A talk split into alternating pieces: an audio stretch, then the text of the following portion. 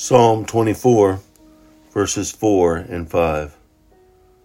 He who has clean hands and a pure heart, who does not lift up his soul to an idol or swear by what is false, he will receive blessing from the Lord and vindication from God his Savior. Hmm.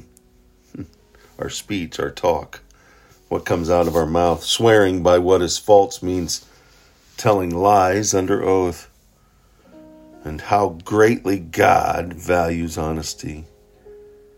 You know, dishonesty comes easily, especially when that complete truthfulness could cost us something, right? Make us uncomfortable or put us in an unfavorable light with someone. And dishonest communication hinders relationships. It hinders our relationship with not only those here on earth, but with God.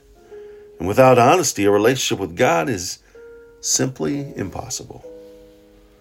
If we lie to others, we will begin to deceive ourselves.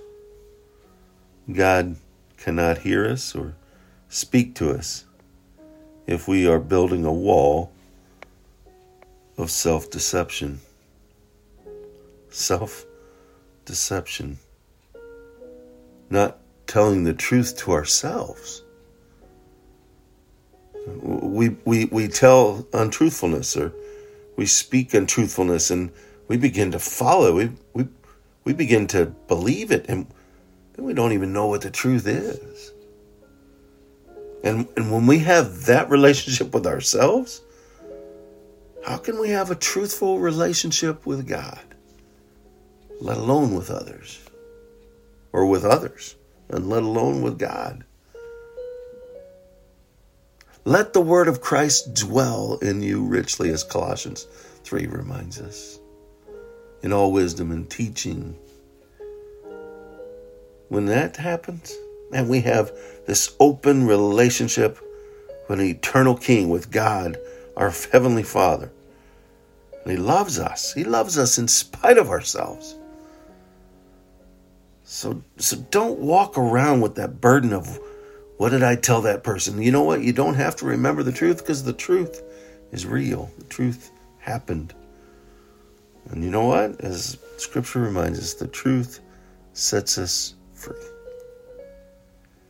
Here, David was acknowledging that everything belonged to God and that we needed to worship Him.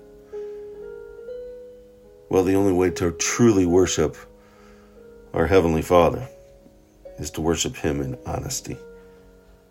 It's impossible without it.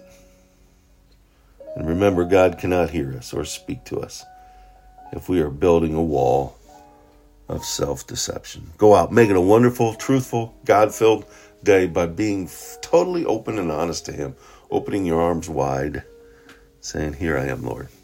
Use me, send me. He did it. Let's do it.